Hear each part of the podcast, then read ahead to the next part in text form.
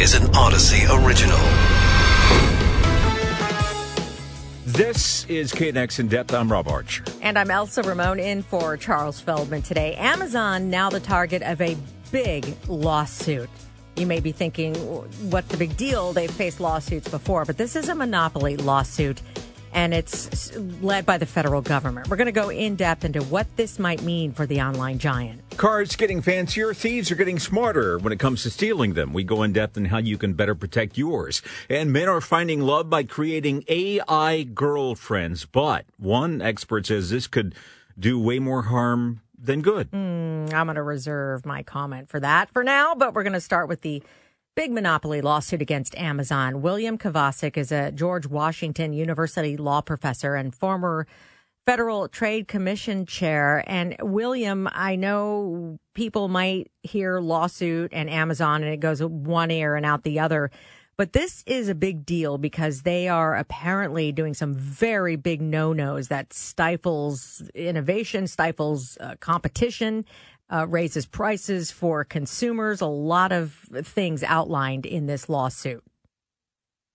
Yeah, this is truly a big deal. It's the Federal Trade Commission and 17 states challenging a host of practices that go to the very heart of the way that Amazon operates its marketplace.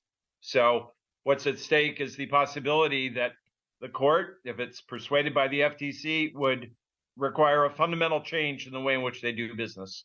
So what kind of change will we be talking about here? Breaking it up into separate businesses? The possibility of a structural remedy is muted in the complaint. It's laid out there as an option, but the principal focus of attention is to forbid the company from using a number of practices that tend to raise the price of products that users do acquire over the marketplace, that make it harder for sellers to operate on other online platforms, and generally make it difficult for other online platforms to emerge. So the principal focus of the case is on changing behavior, but the possibility of a restructuring is certainly left on the table.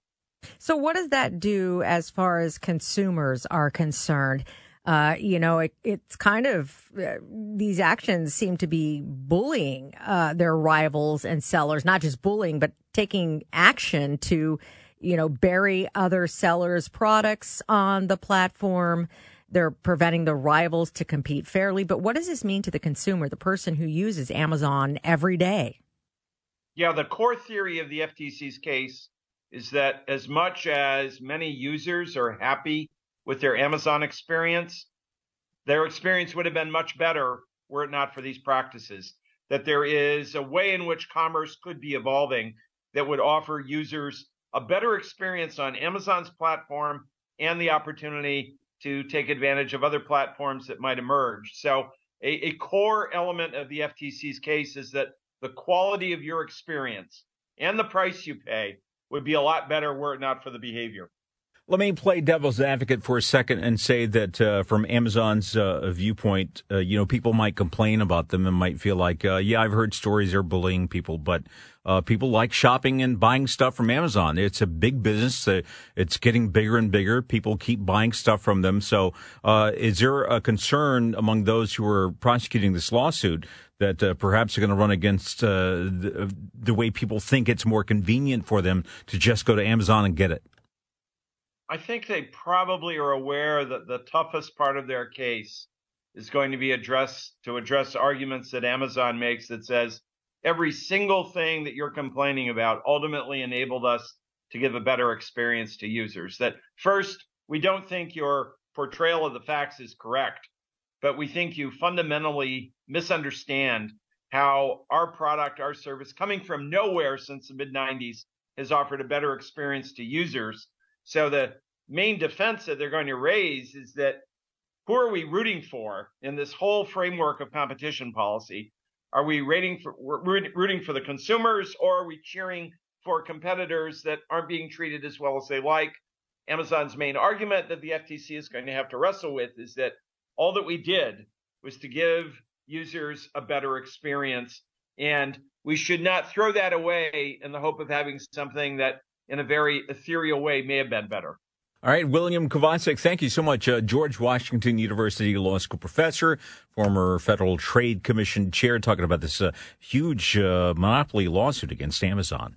Right now, though, LA County is looking to settle a lawsuit over homeless services by offering to provide an extra 3,000 beds for mental health and substance use treatment by 2026. But will it help? Reverend Andy Bales is CEO of Union Rescue Mission on Skid Row. Reverend, thank you so much for joining us. It sounds good, 3,000 new beds. That's wonderful, but there's so much homelessness. As of January, there were over 75,000 people experiencing homelessness in the county and 46,000 in just the city of Los Angeles. I mean, it's a step in the right direction, but how good is it? Well, it's a step in the right direction. It's something. It's 3,000 that was called for back in 2019, so it's past time to make it happen. I'm thankful for the LA Alliance for Human Rights for stepping in and pressuring our city and county to begin to work together. So I guess it's progress, but it is not enough to make sure that we are caring for every human being that's left on the streets. And until we get to that day, we will not live up to being the city or county of angels. You know, this is one of those problems that we as a society look at, and especially here because it's so in our faces. We look at it as if, you know, the dirty truth is that this is an intractable problem. We can't solve this problem. But the reality is, and correct me if I'm wrong, that there are solutions, but we don't want to do those solutions because it would call for a fundamental shift in how we construct our society. Is that not the case? Is there a solution to this whole crisis without this little piecemeal attempt to help a few people here and a few people there? Yes, there are solutions. There are building solutions. There are innovation solutions. There are mental health solutions. There are solutions. There are focus on recovery solutions. We just do not have, as of yet, the willpower. But this is a move in the right direction, and perhaps we're going to get there. I hope in my lifetime we get there. You know, it's great we're seeing a shift here and seeing some of the resources being freed up and provided, but the truth of the matter is you can't force people to take advantage of these services when they do free up and become available. What do you think the strategy needs to be to help get the people to make the decision to finally extend a hand and reach out for some help? I'm hoping there's some teeth to the governor's care court that Mayor Karen Bass is piloting and convinced him to pilot right away in LA County. And I'm hoping that we see some turnarounds and we see significant gains, and people do see that when I've helped 20 people get off the streets through a mental health referee in my life, and 20 did find help after I got them off the streets. So if we start seeing people actually receiving help and making a difference, perhaps the pendulum will swing back a little bit to not leaving somebody to destroy themselves on the streets. And the other issue is, too, so many people don't see the homeless as people. And I don't mean that in the bad way. I mean, is they don't have the conception of them as individual human beings who are going through something absolutely horrible and terrible, and that is being homeless and on the street and having no resources and no other options. It also runs into this idea of people not wanting it in their backyard. Is there a way that the work you do, or maybe government agencies could also step in to help humanize the people who are living on the streets so that it changes everyone else's perceptions about them? Absolutely. We have to listen to the neighbors before we put something in their neighborhood, listen to their concerns about accountability and about management and about security. And we have to run our places with people devastated by homelessness in a way that helps them stay busy through the day and not cause trouble for their neighbors. And we're not doing a good job of that through some of the policies that we have, unfortunately. You know, one of the sad things that I realized in all these stats that get thrown out about homelessness is that the fastest growing population of homeless are senior citizens. And that is just absolutely terrible that our aging population doesn't have anywhere to go, or maybe doesn't have family nearby or anyone to take care of them. Do you see a different strategy in helping unhoused seniors versus other people who may have other issues that are on the streets? Well, they need care like everyone else, and we're going to double the number of senior apartments out at Hope Gardens as soon as we can, and double the work that we do with seniors, and that's where we need to invest in all age groups, transitional age youth, single men and women, families, and elderly, because they're all growing, and families for us and elderly have been the fastest growing need this year, and we really have had a hard time keeping up. All right, Reverend Andy Bales, thank you so much for joining us today, CEO of Union Rescue Mission on Skid Row. Coming up, can you find love with an AI girlfriend? I mean, why not? You can just teach her to love you, right? Some men are trying it, but it may create bigger problems than it's worth. Right now, though, as you already know, Hawaii's governor announced tourists are going to be formally allowed to return to West Maui and the Lahaina area in 2 weeks after last month's fires. But not everybody there is happy about that. Jordan Ruides started a petition to delay the reopening. She is with us now. Thanks so much for joining us today. Thank you for having me. First of all, before we get to talking about your petition and your reasons for it, how are you? I am good. I actually reside in Honokawai, which is about 5-10 minutes north of all the devastation. So fortunately, we are good, but our town is in ashes right now. Right. And we were talking with our producer, and because of that, your kids have to go to a different school because their school burned down. But the amount of time you take to have to get them back and forth is unsustainable. And it's really just incredible. What is the situation? So, yes, as of right now, the parents who did re-enroll their children in schools are having to either bus their children out 45 minutes to an hour each way to schools on the other side of the island, or there are some hubs that are doing makeshift distance learning at some of like the churches and stuff, and those options are just 2 days a week right now. So right now we're really trying to push the government to take steps into reestablishing safe options for our keiki to go to school in Lahaina. All right, so you've got a petition. You want to delay the reopening. First of all, tell us why you think it needs to be delayed, and do you have an idea in your head about how long it should be delayed? So I'll talk about how long we think it should be delayed first. Everybody's asking, oh, what date do you folks think? And there's actually, it's hard to pinpoint a date. Our government needs to really step up and needs to secure long-term housing for these 10,000 residents who are still displaced. We have about 7,500 in the hotels right now. So we're asking the government to really step up and secure long-term housing for these folks. I had somebody reach out to me this morning saying that Red Cross told them they have 24 hours to be out of their place. That's almost inhumane to ask of a family to leave in 24 hours, especially when you have kids, especially on top of thinking, oh my gosh, I have to go back to work. So we're asking that number one is to get these people into long-term housing. Second of all, with the schooling options that we talked about, Lahaina barely has schools for our kids, and we do not have any child care for younger kids, as in daycare. So it's hard to ask these people to go back to work when these basic needs are not being provided. I'm confused if these people are supposed to bring their kids to work with them or what's going to happen. Yeah, I can't imagine the situation.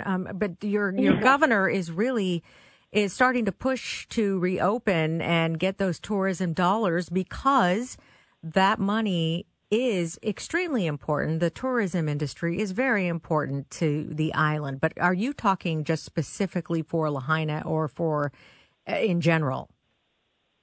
So that's been another downfall of our government, is that they have not put any advertisements out to you folks in the mainland that Maui has still been open. The rest of Maui has been open this whole time. The rest of the island has been waiting with open arms to receive you folks.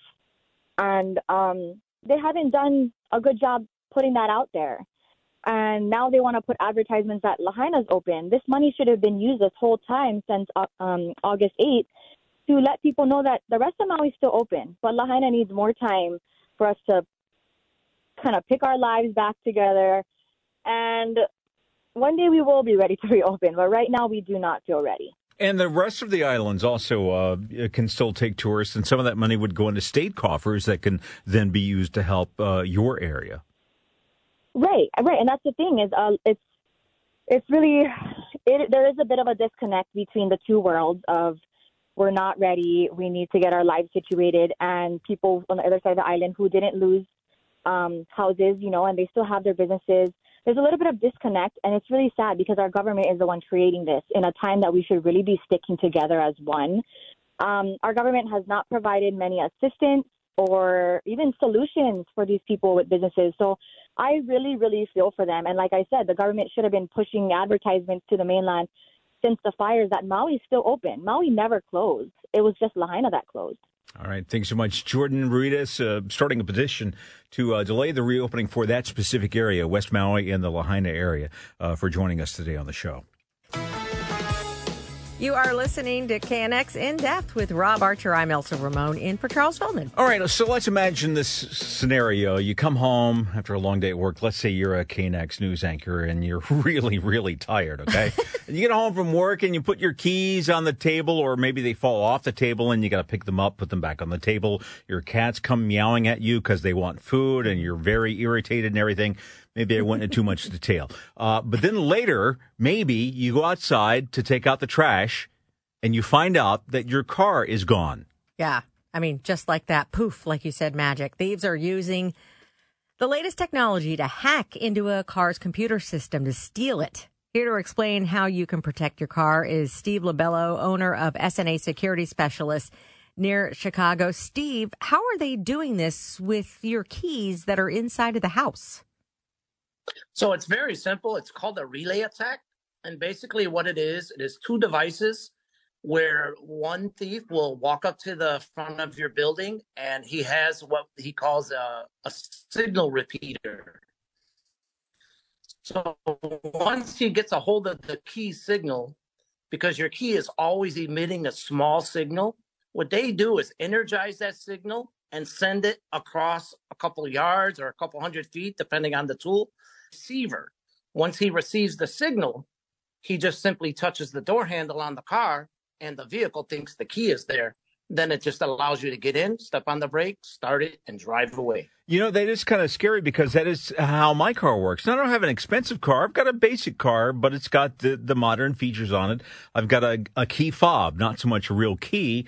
And when I'm carrying the key with me, when I touch my car door, the car knows I've got the key. It opens up. I push the start button and away I go. So you're saying that criminals have figured out ways to hack into that signal and can steal your car right out from underneath you. So are you telling us that we need to go back to the old fashioned days where we had physical keys you had to put into the car? I mean, that's preferably what I would want on my vehicles, a standard keyed ignition. Absolutely. All right. But if you can't do that, what can you do to protect yourself? All right. We're having difficulty there connecting with him. I think a car thief has hacked his signal and he can't talk to us. But let's see if we can reconnect with him. Tell the producers out there. We're going to reconnect with him, I think, on the phone line, because I really want to find out, how do you protect yourself from this? Because that's scary. Okay, so this is keyless entry, and he says it's emitting a signal. But remember when we didn't have protections for our credit cards, debit cards, and all those that have the little chips inside of it, are the passports that have little chips inside of it. You can get wallets and things that stop those signals from being... they purport to, let's put it that way. That claim to be able to do that. So are we going to have to do that with our... keys for keyless entry? I mean, anything that emits some kind of signal, apparently, leaves us vulnerable. Yeah. And so if you see somebody hanging around, I guess, outside your home with a little electronic device, you got to go out there and ask them what they're doing or call the police. All right. We are.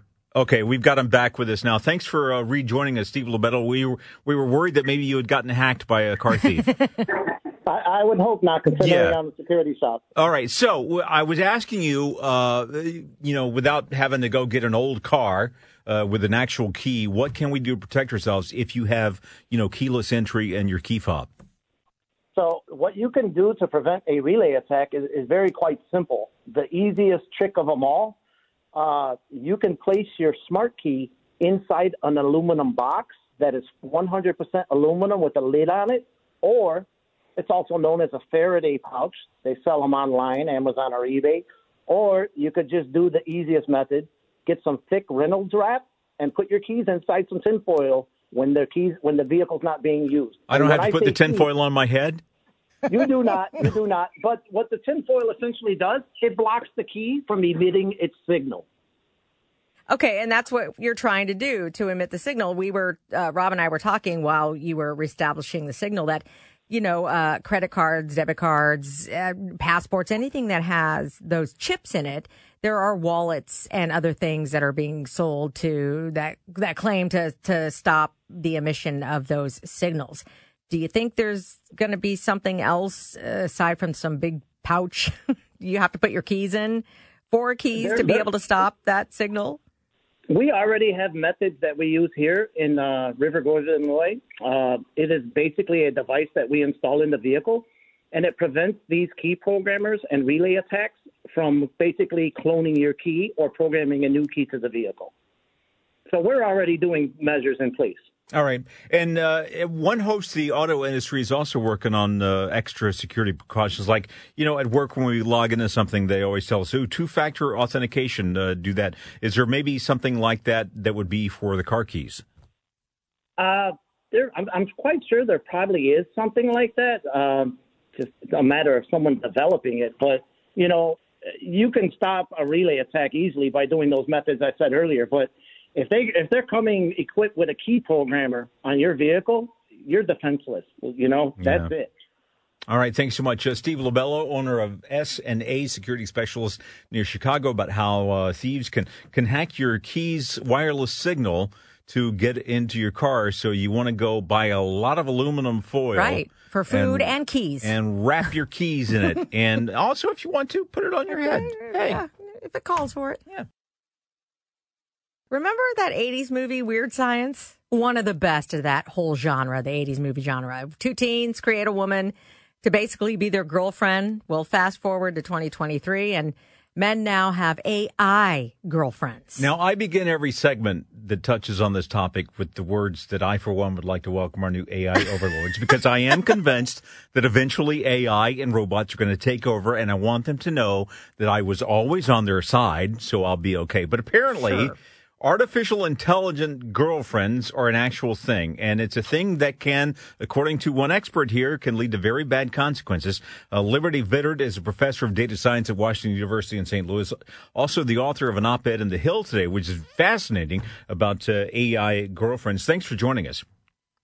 Thanks for having me. So I'm thinking of this old song by Atlanta Rhythm Section, Imaginary Lovers, and basically the idea is that, for the guy who wants their imaginary lover to just be everything they want, to always agree with them, always give them everything they want when they want it. Isn't this really the same thing? Is this the problem with AI girlfriends, so to speak, or is it something worse? Well, the thing you have to realize is it's AI girlfriend, not just a virtual girlfriend. So by definition, with AI, it learns from you. So it learns what you like, what you don't like, and ends up giving you exactly what you want to hear or see every single time. So it's more than just some virtual girlfriend. It's this perfect relationship. It's hot, funny and bold, if that's what you're into, or cute, shy, and modest, if that's more your cup of tea. It's exactly what you want. But AI is something that learns, right, over, and it starts to piece together who you are, search engines, takes information from all that kind of stuff. So would these AI girlfriends remain, quote unquote, the perfect girlfriend? Because eventually, don't you think they would learn to counter maybe what you might say, or maybe argue? Wouldn't they develop as opposed to just be programmed?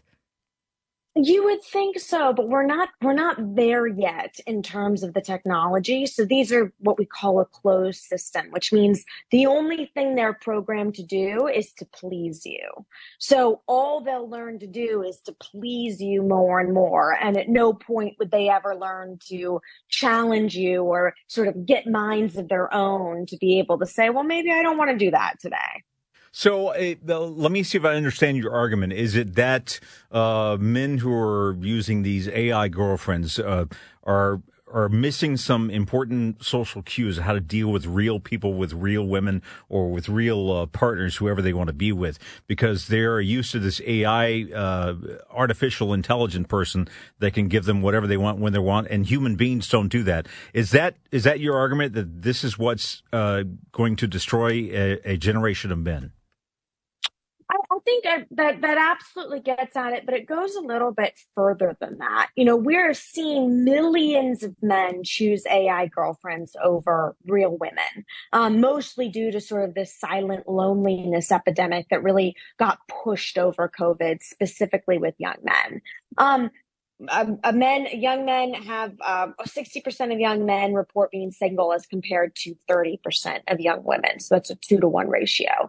But what that means is that they don't have relationships with real women. They don't marry them, and then they don't have babies with them. And we are having a national crisis of not having enough babies in the United States. We have 600,000 fewer births annually in 2023 in the United States relative to 15 years ago. The number of children per woman has decreased by over 50% in the past 60 years.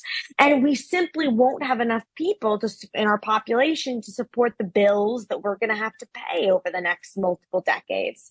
So these AI girlfriends are really enabling this generation of young men to not marry, to not have kids, and we simply won't have enough people in our population in the future in the United States. So basically you're saying the downfall of the human civilization. Well, I mean, I know that's dramatic. That's dramatic. But when you say, you know, this is starting to become that popular, and then it leads to people don't get married and they don't have children, and, you know, you don't get the genetic variety that keeps humans alive and adapting and evolving. I mean, what eventually does happen after that? I'm going to have to add that last line to my thesis. I'm going to have to go beyond, we just can't pay our bills, and it's the end of civilization as we know it. All right. But I think these are all issues we have to think about. Right. And so AI girlfriends, I get what you're saying. I don't know if it's that much of a danger, because at some point, and perhaps AI will eventually evolve into physical robots. But at some point, you know, a person has physical needs, and they're going to want that physical need that right now an AI girlfriend can't fulfill. That's absolutely true. They are working on AI girlfriends that can fulfill those physical needs. But what's sort of shocking, and what I think surprises people so much that don't really, are not in this world of AI girlfriends, is that men are simply not going to real women for years. They are with these AI girlfriends, and they are creating real relationships with them. They are having the same type of emotional response if the AI girlfriend breaks up with them or they can't afford to have the subscription anymore. And they are choosing to stay with these virtual robots instead of having physical relationships, which is really hard for us to imagine if that's not something that you are a part of. All right. Thank you so much. It's Liberty Vittert, professor at Washington University in St. Louis, also author, and you should read it when you get a chance. Some interesting points in there, things to think about in The Hill today about AI girlfriends being the downfall of men. Hey, you know, funny, I'm not hearing about AI boyfriends right now. Well, I think she was saying the ratio was quite different from women who are seeking AI boyfriends. It's quite different, which I think would be another interesting study to do. Why are men so much more into AI girlfriends than the other way around? I like that. You can't pay the AI girlfriend bill. Right. So she breaks up with you. She breaks up with you. I'm sorry. If you'd like to keep dating me, please insert your credit card number now. That's what it is. All right. That's it for KNX In Depth today. Thanks so much for joining us. Elsa Ramon in for Charles Feldman. I'm Rob Archer. We'll be back tomorrow.